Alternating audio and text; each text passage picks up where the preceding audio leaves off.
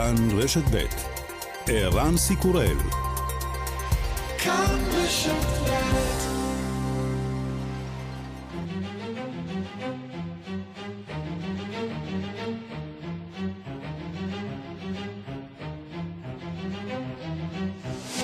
השעה הבינלאומית 16 בדצמבר 2019 והיום בעולם.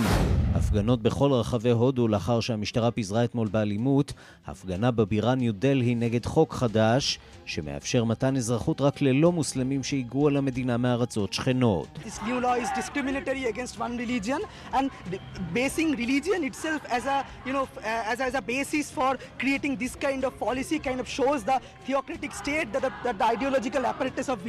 החוק הזה מפלה נגד דת אחת, החוק הזה מעיד על המדיניות התיאוקרטית שמפלגת השלטון ההינדואיסטית מנסה לכונן, אומר מפגין בקלקטה.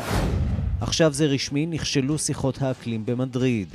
Regretfully, after all the hard work that you have all done, we couldn't get uh, to an agreement. אחרי כל העבודה הקשה שעשיתם, כולכם לא הצלחנו להגיע להסכם, הכריזה קרולינה שמיט, שרת הסביבה של צ'ילה, שעמדה בראש הכינוס.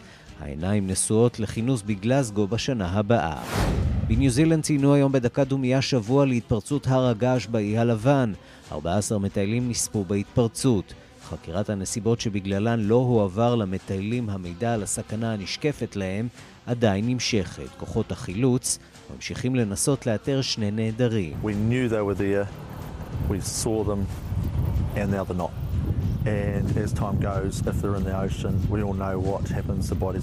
ידענו שהם שם, ראינו אותם במים ועכשיו הם לא שם. כולם יודעים מה קורה לגופות שנמצאות זמן רב באוקיינוס, מספר אחד המחלצים. Christmas is almost here, and on the Hallmark Channel, we won't let you forget it with our countdown to Christmas. From the ערוץ הולמרק הערוץ הכי משפחתי שיש, שבו אווירת חג המולד שורה כמעט תמיד תחת מתקפה. לאחר שהצליח לצנזר פרסומת של חברה שמארגנת חתונות, משום שבפרסומת התחתנו שתי נשים. Do you think Zolo could have made planning your perfect wedding easier? We do. I do. הפרסומת עוררה סערה ציבורית בקרב חוגים שמרנים, הורדת הפרסומת בקרב חוגים ליברליים. בקרב הזה, לפחות בינתיים, הליברלים ניצחו. וגם...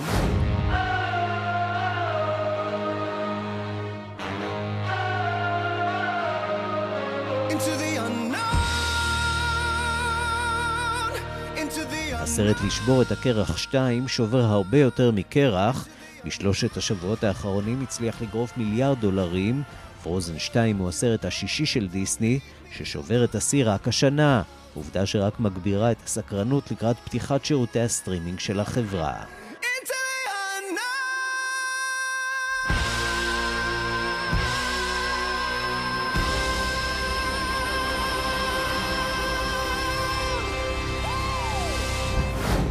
השעה הבינלאומית שעורך זאב שניידר, מפיקס מדארטל עובד בביצוע הטכני מיכאל הולשוונג, כבר מתחילים.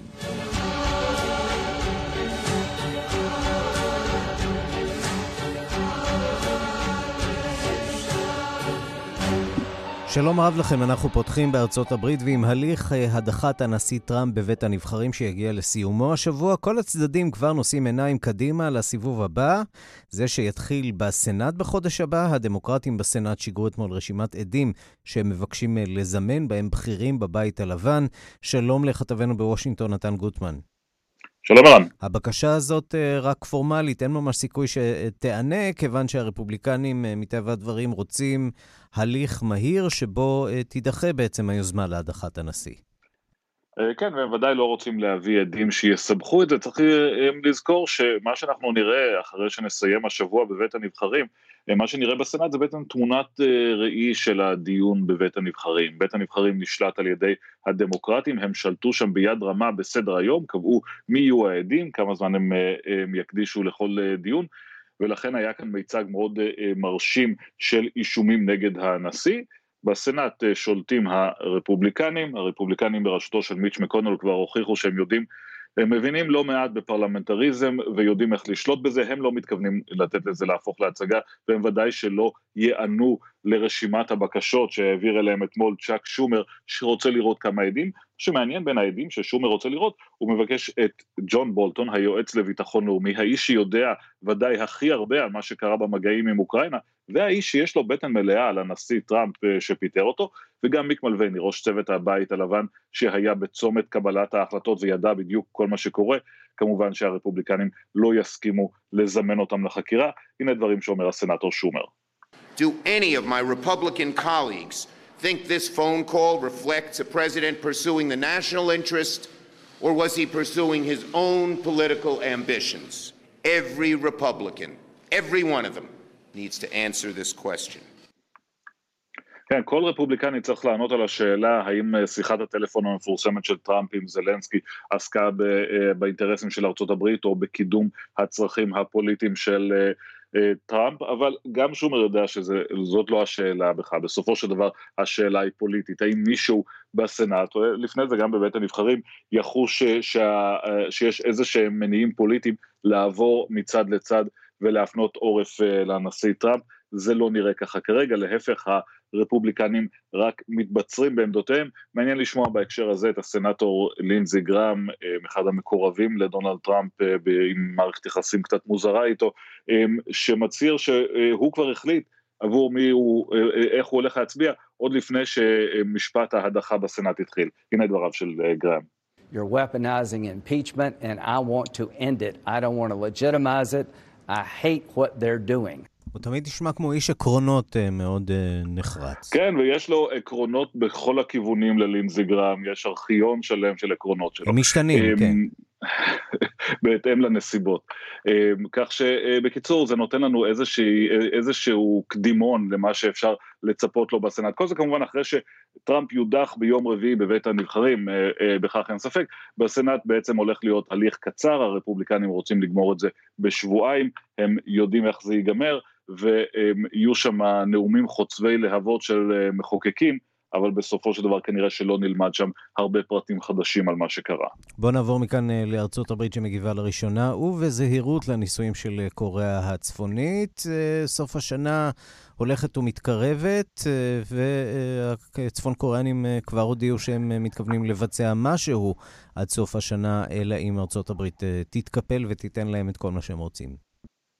כן, בעצם בדינמיקה שיש עכשיו פיונגיאנג היא זו שקובעת את אה, לוח הזמנים, והם הבהירו לפחות באופן פומבי שמבחינתם הדדליין למהלך אמריקני הוא עד סוף השנה האזרחית, יש לנו עוד אה, שבועיים אה, עד למועד הזה, ואחר כך, אחר כך מה? אחר כך ככל הנראה הם יבצעו ניסויים יותר משמעותיים מאלה שביצעו עד כה, אם כי בחודשים האחרונים הם כבר ביצעו שורה ארוכה של ניסויים בליסטיים ואחרים כדי לבחון וגם לאותת לגבי היכולות שלהם, ארה"ב שעדיין מנסה לשמר על איזה, את הערוץ הזה פתוח ועדיין מאמינה שהמהלך הדרמטי הזה, המחווה הדרמטית הזאת של טראמפ לקים ז'ומון יישא איזשהו פירות, מגיבה עכשיו שוב בהסתייגות, אבל די בזהירות, הנה דברים שאומר השליח המיוחד לענייני קוריאה הצפונית, סטיבן ביגון. It is time for us to do our jobs. Let's get this done. We are here, and you know how to reach us. On this point, let me be absolutely clear. The United States does not have a deadline. We have a goal to fulfill the commitments the two leaders made during their historic summit meeting in Singapore. כן, אין לנו דדליין, אנחנו פה, תתקשרו ונדבר, כך אומר ביגון. בסופו של דבר, הפערים נוגעים בשאלת ההתפרקות אה, הגרעינית של קוריאה הצפונית. זה בסופו של דבר תנאי המפתח שבלעדיו אי אפשר להמשיך קדימה. הצפון קוריאנים היו רוצים להמשיך בלי מחויבות אה, לפירוז גרעיני מלא כבר בהתחלה, ומהבחינה הזאת שום דבר לא השתנה בשנתיים האחרונות. נתן גוטמן, כתבנו בוושינגטון, תודה.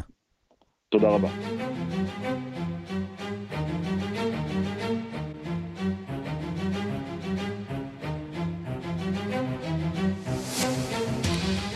אנחנו להודו, שם נמשכות המחאות נגד חוק האזרחות, שמאפשר מתן אזרחות למי שאינם מוסלמים והיגרו למדינה מארצות אה, אחרות באזור. שלום לאלב ארן. שלום, שלום. חוקר הודו ורכז אגודת הידידות הפרלמנטרית הודו-ישראל לשעבר. אמ, קצת אולי על החוק הזה, חוק האזרחות שהצליח אה, להקפיץ את המוסלמים, אבל לא רק את המוסלמים, למעשה את כל מי שבאופוזיציה שם אה, בהודו. כן, יש, אה, קודם כל נגיד משהו על החוק. החוק בעצם קובע שאנשים שהם אינם מוסלמים, שגרים באפגניסטן ובנגלדש, או, או באפגניסטן ובנגלדש או בפקיסטן, במידה והם לא מוסלמים, הם יכולים להיכנס לתוך הודו, להצהיר שהם נרדפים, אה, לקבל בהתחלה מעמד של פליטות, ויותר מאוחר גם אה, להיכנס לתהליכים של התאזרחות. זה שינוי של חוק ההתאזרחות שהיה בהודו בעשור האחרון שלה, ב-1955, וברור שזה החוק הראשון של הודו מאז ומעולם, שמייצר הפרדה בין אה, מוסלמים לבין לא מוסלמים בתוך הודו. וחוק שעולה בקנה אחד עם אולי האידיאולוגיה, הקו הפוליטי שמוביל נרנדרה מודי, ראש הממשלה, ומפלגת ה-BJP שעומד בראשה, שהיא מפלגה הינדואיסטית שרוצה לקחת את הודו בכיוונים הללו, בכיוונים הדתיים והאתניים. כן, מבחינת הימין ההודי, אפילו הימין היותר קשה, שהוא מימין למודי, אין ספק שהודו היא המולדת של ההינדואים, אני חושב שגם מודי היה חותם על המשפט הזה. ועד עכשיו לא, הייתה לזה שום, לא היה לזה שום ביטוי בחקיקה ההודית, להפך, בחוקה ההודית אה, נקבע שהודו היא מדינה חילונית, ויש לנו בפעם הראשונה חוק שבעצם כן נותן בפועל אה, עדיפות להינדואים, כי גם אם אה, הכניסו לשם גם את הנוצרים ואת מאמיני זרטוסטרה ועוד כל מיני דתות, הרי ברור שבסופו של דבר החוק הזה הוא לטובת הינדואים שחיים בבנגלדש. זה, זאת המטרה האמיתית של החוק. אה, מחשש מה שאולי אה, אנשי הרוהינגה המוסלמים שהיגרו ממיינמר לבנגלדש אה, יחליטו לראות בהודו בית חדש וינדדו לשם? יש כל מיני אמירות שמנסות להצדיק את זה מנקודת מבט שהיא יותר חוקתית, זאת אומרת יותר חילונית, כי החילוניות מעוגנת בחוקה, אבל אני חושב שב... באופן מעשי יש, אה, אין קהילה הינדואית באפגניסטן ואין קהילה הינדואית כמעט בפקיסטן, אה, למרות שהמקומות האלה היו חשובים ועדיין חשובים להינדואיזם. יש בבנגלדש בערך עשרה אחוז מתוך המדינה העצומה הזאת, יש בערך עשרה מיליון הינדואים, ואלה הינדואים שבאמת אה, מרגישים חלקם נרדפים בתוך בנגלדש, ואם הם יתחילו להגר לאזור של צפון מזרח הודו, זה יכול לשנות את המאזן הדמוגרפי בין המהגרים לבין הקהילות היותר שבטיות, מה שמייצר את המהומות. וזאת את בעצם המטרה, להביא uh, עוד uh, הינדואים שמתגוררים במדינות אחרות, מדינות שכנות, בשביל לעשות uh, שינוי, לחולל שינוי במאזן הדמוגרפי באזורי הגבול? נראה לי, ש... נראה לי שעשרה מיליון הודים בבנגלדש זה לא כמות שמשנה את המאזן הדמוגרפי של הודו.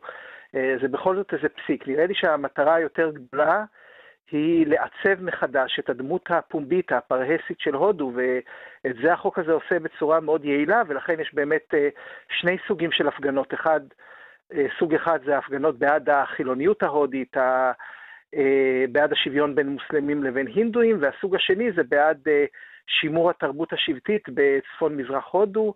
יש הפגנות בדלהי, יש הפגנות באזור טריפורה ומיזורם, אה, אני חושב שהמשמעות ההצהרתית של החוק הזה היא הרבה יותר גדולה מאשר המשמעות הדמוגרפית. בואו נדבר באמת על ההפגנות הללו. מי יוצא להפגין? זה רק המוסלמים, או שבאמת אה, כל חוגי האופוזיציה ומה שאנחנו כאן בארץ אולי היינו מכנים אה, שמאל? לא, אז בוא נגיד, ברור שלא כל חוגי האופוזיציה, כי אה, הימין ההודי ניסה להעביר את החוק הזה כבר בקדנציה הקודמת, הצליח בבית התחתון, נכשל בבית העליון, חזר בכוחות מחודשים לקדנציה שנייה והרבה יותר אסרטיבית, אה, והימין ההודי לא יכול היה להעביר את החוק הזה בבית העליון בלי שותפים מתוך האופוזיציה, ככה שגם חלק מהאופוזיציה הצביע בעד החוק הזה, אז זה לא שכל האופוזיציה נגד החוק. שתי הקהילות העיקריות ש...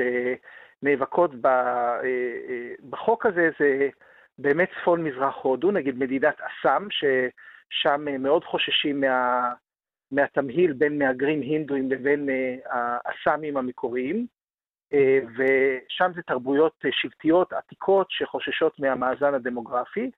והצד השני של ההפגנות זה באמת תמהיל של מוסלמים, אנשי שמאל, אנשי CPIM, שזאת המפלגה הקומוניסטית הגדולה ביותר בהודו, שהם יותר אה, מסתכלים על, על הדמות של הודו, שמשתנה להם מול העיניים. אתה יודע מה, בוא נתחבר עכשיו uh, לערוץ uh, NDTV ההודי, uh, שמראיין כן. ממש עכשיו uh, מפגינים שנמצאים uh, ככל הנראה באחת הערים. Uh, בוא נשמע מה, מה הם אומרים שם uh, ממש עכשיו בשידור ישיר uh, בטלוויזיה ההודית. To be helpless on the other side of the country and to just see what's happening, this is the only way we can voice out. Yes, just, yes. It, it is very, very disconcerting indeed to see what's going on and uh, you're in solidarity with them then. Like. Yeah, I think it's even sadder.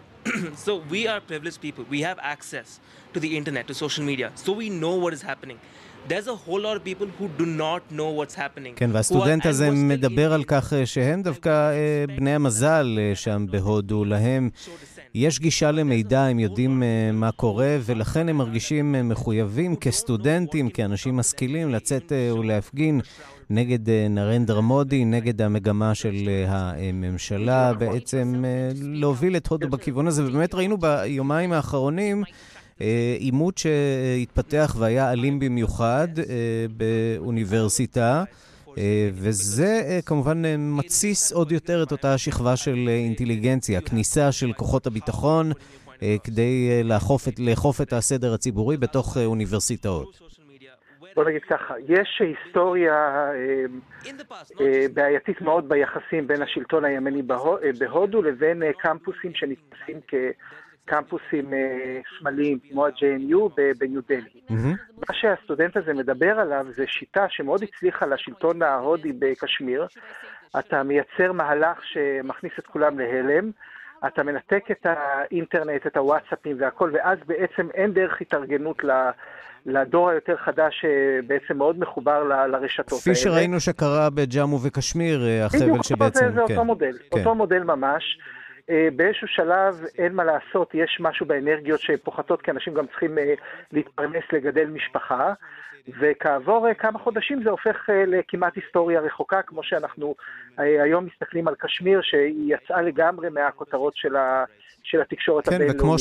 כן, וממש כמו שקרה באיראן בחודש האחרון, כך שאנחנו רואים את השיטה הזאת באמת הולכת ומתפשטת לה, של חסימת האינטרנט כאמצעי לבלום מחאה והתנגדות uh, ציבורית, וזה נכון, קורה נכון, שוב נכון, נכון, בהודו. נכון. לב נכון. אז, ו, ובעצם מה שהסטודנט, אני רק אגיד משפט. אחרון, הפריבילגיה שהוא מדבר עליה זה שבכל זאת הם בניו דלהי, אף אחד לא יעז שם אה, לכבות את האינטרנט ואת הוואטסאפים, נכון. ולכן הוא יכול להפגין בשביל אותם אנשים בצפון מזרח שאפילו לא יודעים מה קורה איתם. כן, וזו צרה לא פשוטה לראש הממשלה אה, נרנדרה מודי. לב ארן, אה, חוקר הודו ורכז אגודת הידידות הפרלמנטרית הודו-ישראל לשעבר, תודה רבה על הדברים. כל טוב להתראות. אנחנו מכאן לוועידת האקלים שהסתיימה אה, במדריד אה, ללא תוצאות ממשיות, הפסגה הבינלאומית. אה, מנהיגי המדינות לא הצליחו לגבש מצע משותף שמאפשר להתקדם לעבר עתיד נקי יותר, נטול פחם. הדיווח של כתבת חדשות החוץ, נטליה קנבסקי. ועידת האקלים הבינלאומית, קופ 25, תירשם בהיסטוריה המודרנית ככינוס הארוך ביותר בסוגיית האקלים שעד כה ידעה האנושות, אך גם כאחד הכינוסים הפחות מוצלחים, גם מבחינת ההתנהלות וגם מבחינת התוצאות.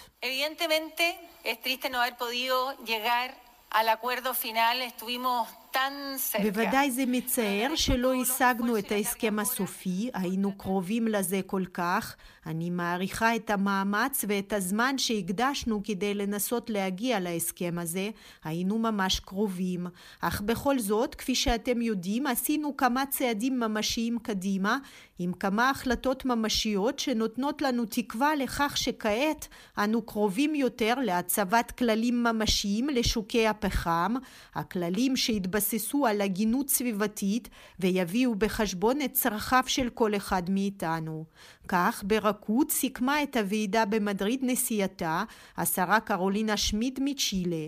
היא וממשלתה משכו ביקורת חריפה מן הארגונים הלא ממשלתיים, הטוענים שצ'ילה הייתה רכה מדי עם המדינות המזהמות ביותר, כמו ארצות הברית, סין, יפן ואוסטרליה, אך גם עם המדינות החוסמות את הנהגת השינויים בכללים הנוכחיים של שוקי הפחם, בעיקר ברזיל וערב הסעודית.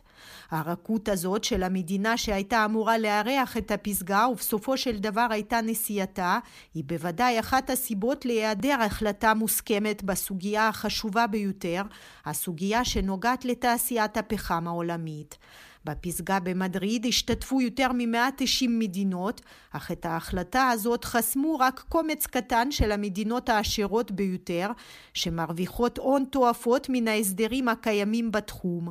ההחלטה בעניין נדחתה לשנה הבאה, והדיון בה התחדש בפסגה בגלסגו.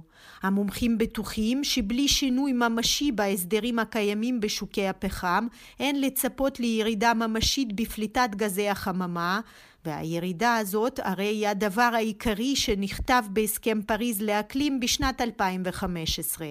פעילי הסביבה הגדירו את קופ 25 כישלון צורב, המלמד בראש ובראשונה על הפער העצום בין מנהיגי המדינות לבין המדענים בפרט והעמים בכלל.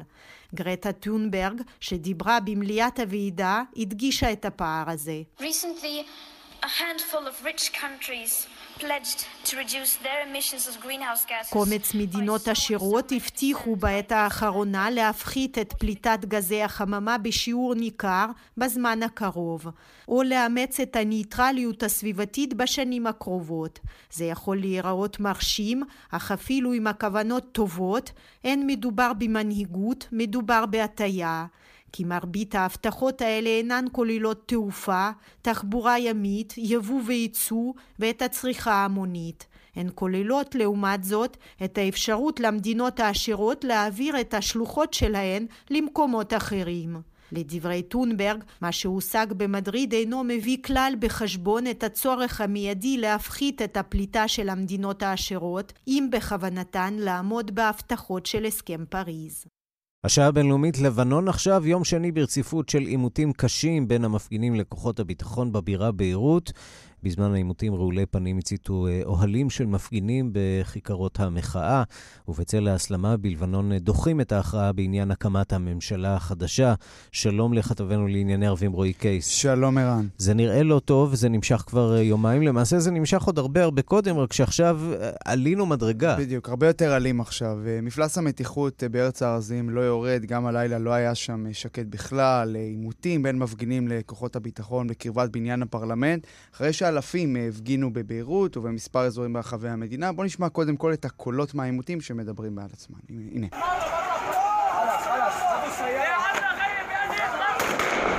כן, אז כך זה נשמע הלילה, כאשר כוחות הביטחון משתמשים באמצעים לפיזור אה, הפגנות. אה, שרת הפנים הלבנונית ריאל חסן אה, הפצירה במפגינים לפנות את הרחובות כדי לא לאפשר לאנרכיסטים לחבל להם במחאה, אך נראה שהמפגינים אה, בשלהם הם סבורים שהאליטות הפוליטיות השנואות ימשיכו לנהל את העניינים, ומה שהיה למעשה זה מה שיהיה. ייתכן שזו הסיבה גם להסלמה שאנחנו רואים בימים האחרונים, ובייחוד שההתייעצויות להקמת הממשלה היו אמורות לצאת לדרך היום. מבחינת המוחים הם מעוניינים לראות ממשלת טכנוקרטים, נטולת פוליטיקאים, הישן והשנוא, שמצטייר כמי שהביא את לבנון למצב הנוכחי, מדינה משוסעת, נגועה בשחיתות, שנמצאת על סף פשיטת אה, רגל כלכלית.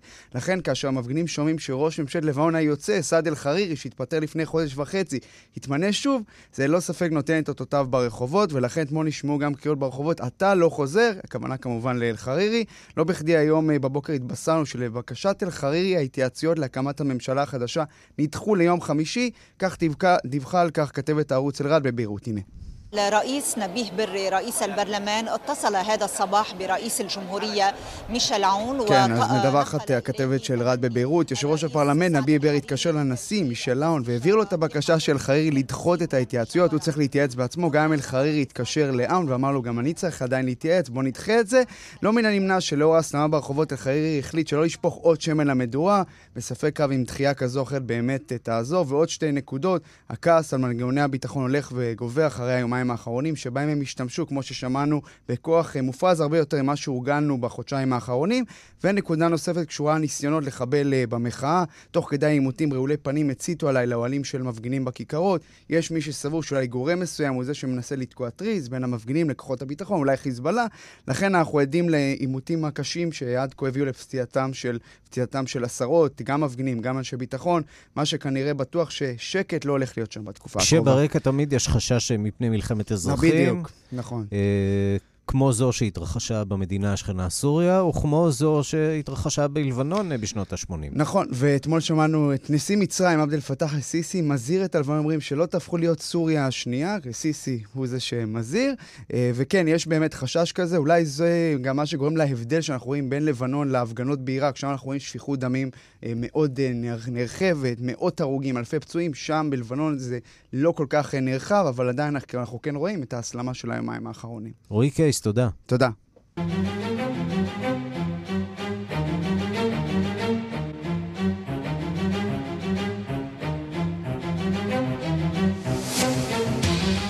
ברומניה מציינים היום 30 שנה למהפכה, אותה מהפכה שסילקה את שלטון הרודן צ'אושסקו והביאה את הדמוקרטיה, הדמוקרטיה, איך נאמר, מורכבת. שלום לאטילה שומפלבי.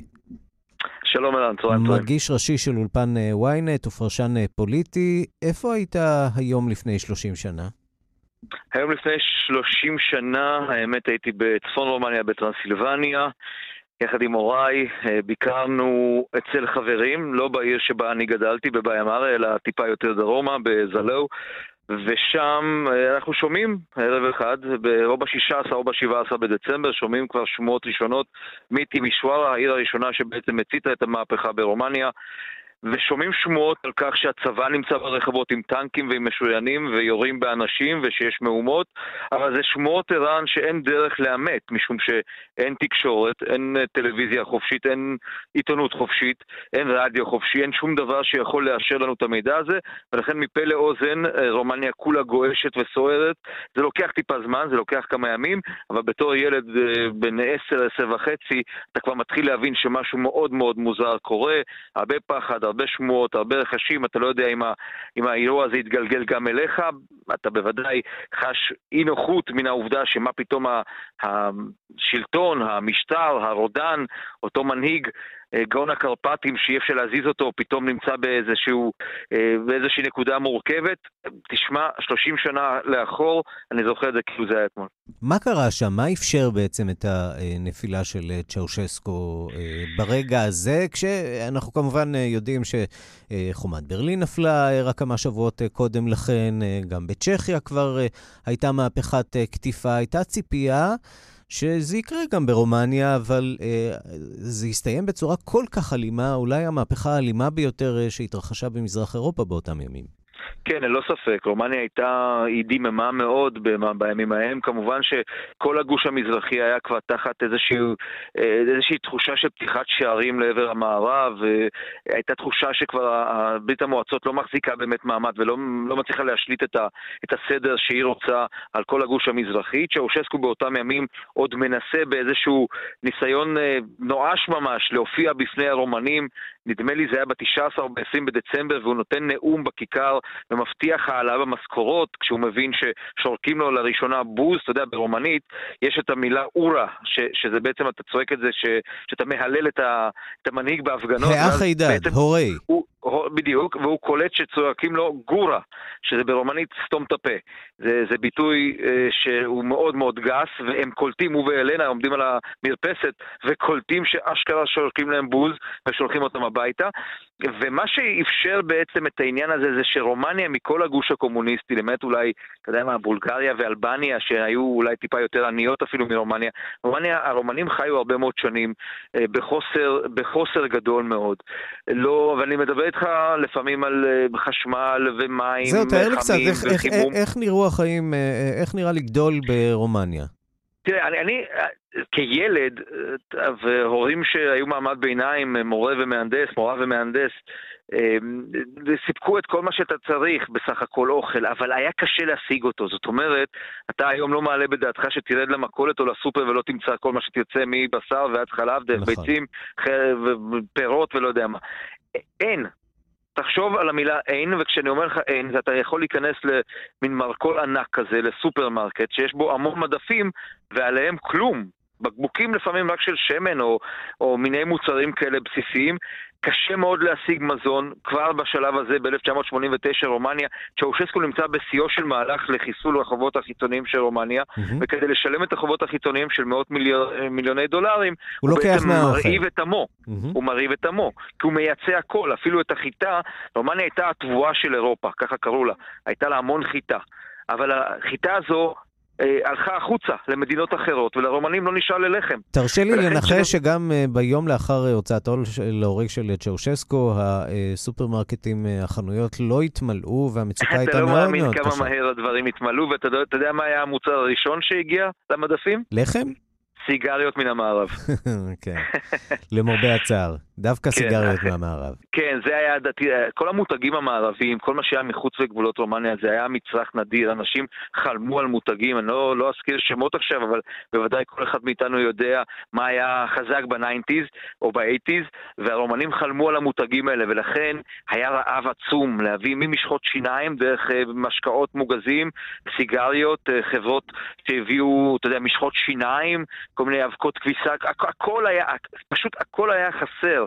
ערן, תתאר לעצמך, באמת, תתאר לעצמך שפותחים סופרמרקט ענק. ורוב המדפים ריקים. Mm-hmm. אתה נכנס, אתה מחפש משהו, אתה אומר, אוקיי, יש לי כסף, אין מה לקנות. בוא נקפוץ 30 אה, שנה קדימה, ואתה יודע, יש לא מעט ישראלים שזוכים להכיר את רומניה גם באזורים האחרים שלה. הזכרת את אה, טימישוארה, אה, ויש עוד ערים שיש אליהן טיסות לואו-קוסט, וישראלים נוסעים, מבקרים, רואים. נדמה לי שבע ערים היום. נהנים מאוד מרומניה, שמאוד מאוד השתנתה, אבל עוד יש לה דרך ארוכה, ללא ספק. שמע, אתה מעלה סוגיה מאוד מאוד מעניינת ואפשר לדבר עליה שעות. הרומנים, במנטליות שלהם הם אנשים שלוקח להם המון זמן לנקות את, את מה שנקרא את העבר, את ה-DNA של העבר. זה מתחיל אגב בשוחד, בלתת איזה מעטפה קטנה לרופא או לשוטר או ללא יודע מה, ועד uh, לעשות מהלכים שלמים מבירוקרטים uh, לאומיים או ברמה, אתה יודע, אני אספר לך סיפור קטן ש, ש, שאולי יפ... אתן דוגמה קטנה לאיך רומניה מתנהלת גם עכשיו. כן. לפני כמה שנים בנו כביש במימון אירופי של מאות מיליוני יורו. בנו כביש מהיר, אתה יודע, יפה, עם אספלט, הכל, צבוע והכל. אחרי כמה זמן נכנסו איזשהו תחקיר וגילו שבעצם, לא תאמין, אבל גנבו את הכביש. עכשיו, אתה אומר לעצמך, מה פתאום גנבו את הכביש? כשאתה בונה כביש מהיר של עשרות קילומטרים, אז יש רוחב מסוים בסטנדרטים האירופאיים של האיחוד האירופי, וצריך לעמוד בהם, mm-hmm. לפה ולשם, ימינה ושמאלה, למטה ולמעלה. הרומנים החליטו שהם גונבים סנטימטר מימינה, סנטימטרים משמאלה, וככה חסכו מיליוני דולרים לכיסים. כלומר, תבין את המצב, כשאתה מדבר על גנבת האספלט מהכביש המהיר, זה משהו שעדיין נמצא שם עמוק וקשה להתקדם ככה. רומניה לא אי שם בין, אה, כן, בין עולם שלישי לעולם אה, ראשון. אטילה שומפלבי, אה, איש ynet, מגיש ראשי ופרשן פוליטי, תודה רבה לך. תודה, ערן. אנחנו עכשיו אה, לבריטניה. בוריס ג'ונסון יקבל היום את פניהם של 190 חברי פרלמנט חדשים מטעם השמרנים שייכנסו היום לתפקידם כיממה לפני השבעת כלל חברי הפרלמנט, ואילו במפלגת הלייבור דנים עכשיו בהליך למציאת מחליף או מחליפה לג'רמי קורבין שצפוי להישאר בתפקידו עד תום הליך הבחירה במרס 2020. דיווחו של כתבנו בלונדון, עידו סואן. ראש הממשלה בוריס ג'ונסון צפוי לקבל את פניהם של 109 חברי הפרלמנט החדשים מטעם מפלגתו שייכנסו היום לתפקידם. מחר, יום שלישי, צפויים חברי הפרלמנט להישבע אמונים לכתר, או, אם יבחרו שלא לעשות זאת, לכל הפחות להכריז על כוונתם למלא את תפקידם, ואילו נאום המלכה המסורתי יתקיים ביום חמישי. בנאומה תציג המלכה אליזבת את תוכניותיה של הממשלה החדשה, תוכניות שהממשלה מתכוונת ליישם במהלך כהונתה. בין שאר החוקים החדשים, מתכוון ג'ונסון לעגן בחוק את הגדלת תקציב שירות הבריאות הציבורי ולהשיב את פעילותו של הפרלמנט המבוזר בצפון אירלנד. הסטורמונט, במקום מושבו בבלפאסט, התפזר בינואר 2017 בעקבות מחלוקות של המפלגות המרכיבות אותו. הצעה נוספת שמתכנן ג'ונסון להגיש תעסוק בהפסקת החרמתן של סחורות מישראל בידי מועצות מקומיות בבריטניה. לאחר הנאום צפוי הפרלמנט לדון בתוכנו, תהליך שצפוי להימשך ימים אחדים, ולאחריהם תתקיים הצבעה אם לאשרו. ובינתיים מפלגת הלייבור מתכנסת לדון בלוח הזמנים לבחירת מחליפו או מחליפתו של ג'רמי קורבין, שצפוי להישאר בתפקידו עד תום הליך הבחירה במרץ 2020. בתחילת ינואר תתכנס ועידת המפלגה כדי לאשר את תהליך הבחירה. ג'ון מקדונלד, נגיד הצללים של הלייבור, אמר אתמול ל-BBC כי הוא מקבל עליו אחריות אישית והגדיר את תוצאת הבחירות אסון. Let me make it clear then, it's on me. It's on me. Let's take it on the chin. I own this disaster. So I apologize. I apologize to all those wonderful Labour MPs who've lost אני רוצה להבהיר שהכישלון הוא באחריותי. אני אשם באסון הזה, אני מבקש סליחה מכל חברי הפרלמנט של הלייבור שאיבדו את מושבם, ולפני הפעילים שעבדו קשה כל כך, ובעיקר לפני אלו שזקוקים כל כך לממשלת לייבור. אם יש את מי להאשים, הרי זה אותי. כמה חברות מפלגה וחברי מפלגה עשויים להודיע בקרוב על כוונתם להתמודד על התפקיד. השעה הבינלאומית, חמש מדינות הסהל קיימו אתמול בניג'ר פסגת חירום מיוחדת על רקע התקפה קשה במיוחד של ארגון איסלאמיסטי בשבוע שעבר נגד הצבא של ניג'ר. לנוכח כינוסה של פסגת החירום, נדחתה פסגה מיוחדת שתוכננה היום בצרפת במטרה לדון בעתידו של הכוח הצבאי המולטילטרלי של הסהל, דיווחה של עורכת אפריקה, רינה בסיסט. מפגש החירום שהתקיים אתמול בניג'ר נפתח בטקס עצוב במיוחד. מנהיגי מאלי, ניג'ר, בורקינה פאסו, צ'אד ומאוריטניה התכנסו ליד מקום קבורתם של 71 החיילים שנהרגו ביום שלישי שעבר במתקפה של ארגון איסלאמיסטי. בינתיים שום ארגון לא קיבל עליו את האחריות להתקפה. אבל השלטונות משוכנעים כי מדובר בנקמה על מבצע משולב של צבא ניג'ר וצבא מאלי בשבוע שקדם לכך. מבצע נגד ארגוני חמושים המקורבים לאל-קאעידה ולדאעש.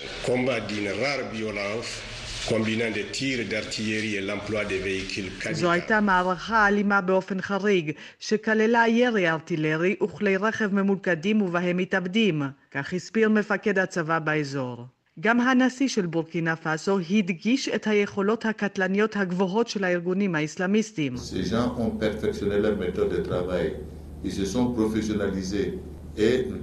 האנשים האלה שכללו את שיטות הפעולה שלהם. הם התמקצעו, ואנחנו צריכים להילחם נגד אנשים שלחמו בחזיתות אחרות, כמו סוריה ומקומות אחרים. כלומר, נגד אנשים המאמנים את ארגוני האסלאמיסטים בסהל, כך אמר הנשיא קבורה. הפסגה אתמול אמורה הייתה להתקיים בבורקינה פאסו ולא בניג'ר. הרעיון המקורי של הפסגה באפריקה היה להכין פסגה נוספת, זו שאמורה הייתה להתקיים היום בדרום צרפת. נשיא צרפת מקרון הזמין לפני כמה שבועות את מנהיגי מדינות הסהל להגיע לעיר פה כדי לדון במצב הביטחוני בסהל ובתוכניות הפיתוח לאזור. אבל ההתקפה הקשה במיוחד בניג'ר שינתה את התוכניות. מנהיגי חמש המדינות העבירו את הפסגה לניג'ר, מתוך הזדהות וסולידריות. במקביל, נדחתה הפסגה בצרפת לחודש ינואר. התחושות בניג'ר היו מרות. מנהיגי הסהל חשים שהקהילה הבינלאומית נטשה אותם, שהם נאלצים להילחם כמעט לבד ובאמצעים דלים במיוחד, בכוחות גרילה חזקים מאוד.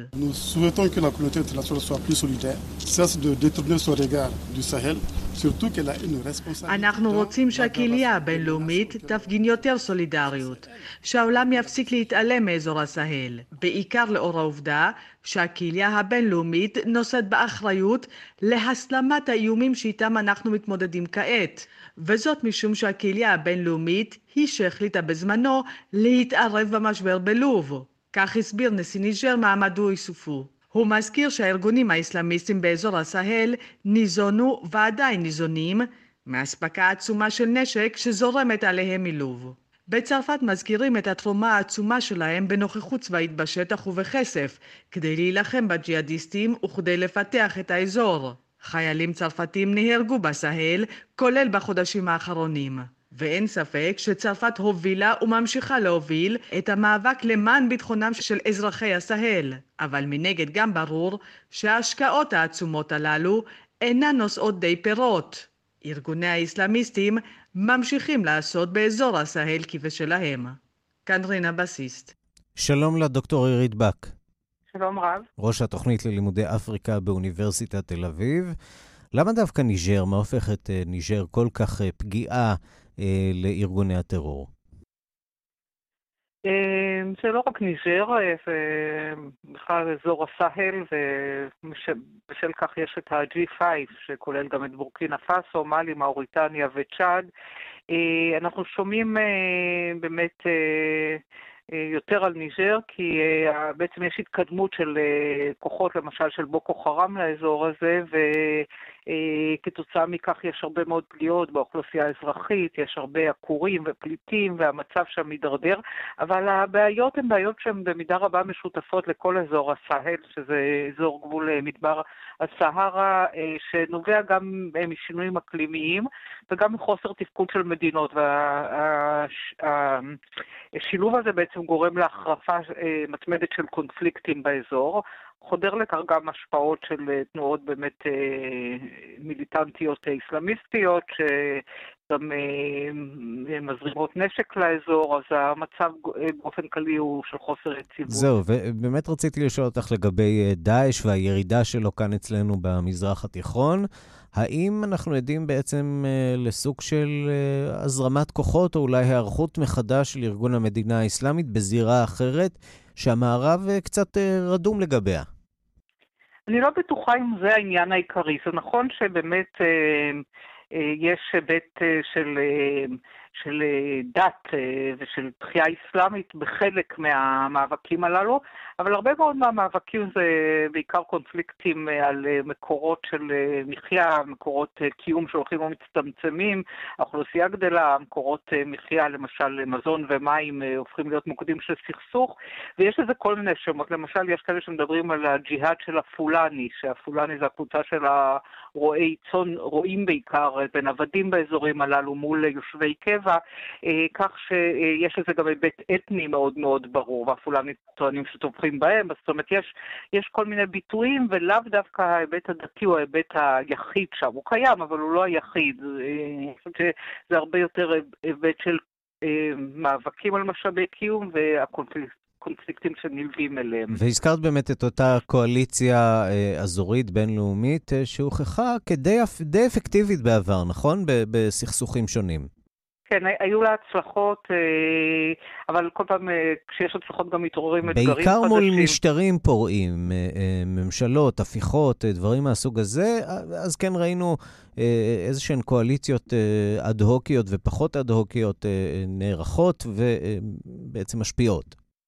כן, בהחלט לכוח האזורי יש משמעות מאוד מאוד חשובה. עכשיו באפריקה, למשל במערב אפריקה ארגון, ארגון אקו-וואס שבאמת פעל אה, גם להחלפה של משטרים שסרבו לפנות, אה, של מנהיגים שסרבו אה, לפנות את כס השלטון, אבל חלק גדול מהבעיה גם של האזור הזה, שהוא אזור, נגיד, ללא כוח הגמוני מרכזי, כמו למשל ניגריה במערב אפריקה, אז uh, התוצאה היא שבעצם אין uh, uh, מישהו שיכוון אולי או ינחה מלמעלה את המדיניות ויגבש איזושהי מדיניות, זה יותר נוטה ככה לכיוון של כל uh, האינטרסים של מדינה בנפרד, uh, למרות שבאמת להם, היו להם הצלחות צבאיות, אבל uh, גם הרבה מאוד בקיאים. מה גם שהמוקד של הקונפליקטים כל הזמן נע. עכשיו בורקינה פאסו הופכת להיות גם מוקד של uh, קונפליקטים מתמשכים. דוקטור עירית באק, ראש התוכנית ללימודי אפריקה באוניברסיטת תל אביב. תודה רבה על הדברים. תודה רבה.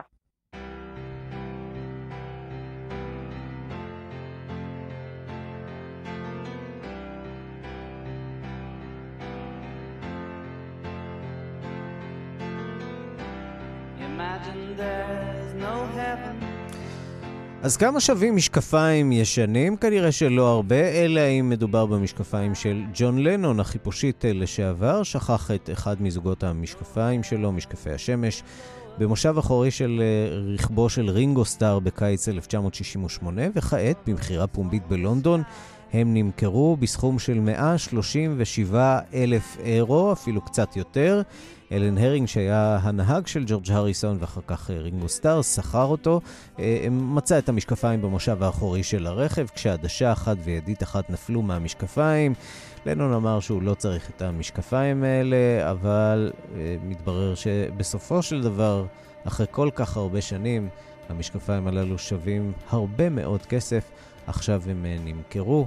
וברקע השיר Imagine, שאיתו אנחנו גם חותמים את השעה הבינלאומית. עד כאן השעה הבינלאומית, מהדורת יום שני, העורך הוא זאב שניידר, המפיקות סמדארטה לובד ואורית שולץ, הטכנאים מיכאל אולשוונג ושמעון דוקרקר. אני ערן סיקורל, אחרינו רגעי קסם עם גדי לבנה. אנחנו נפגשים שוב בשתיים בלילה בשידור החוזר, וגם מחר בשתיים בצהריים עם מהדורה חדשה של השעה הבינלאומית. ועד אז תוכלו לשמוע אותנו בדף ההסכתים של כאן, חפשו אותנו תחת השם כאן עולמי באתר או בכל אה, אפליקציית אה, הסכתים, ותוכלו לקבל אותנו ישירות לטלפון, בלי פרסומות, להתראות. No hell below us Above us only sky Imagine all the people living for.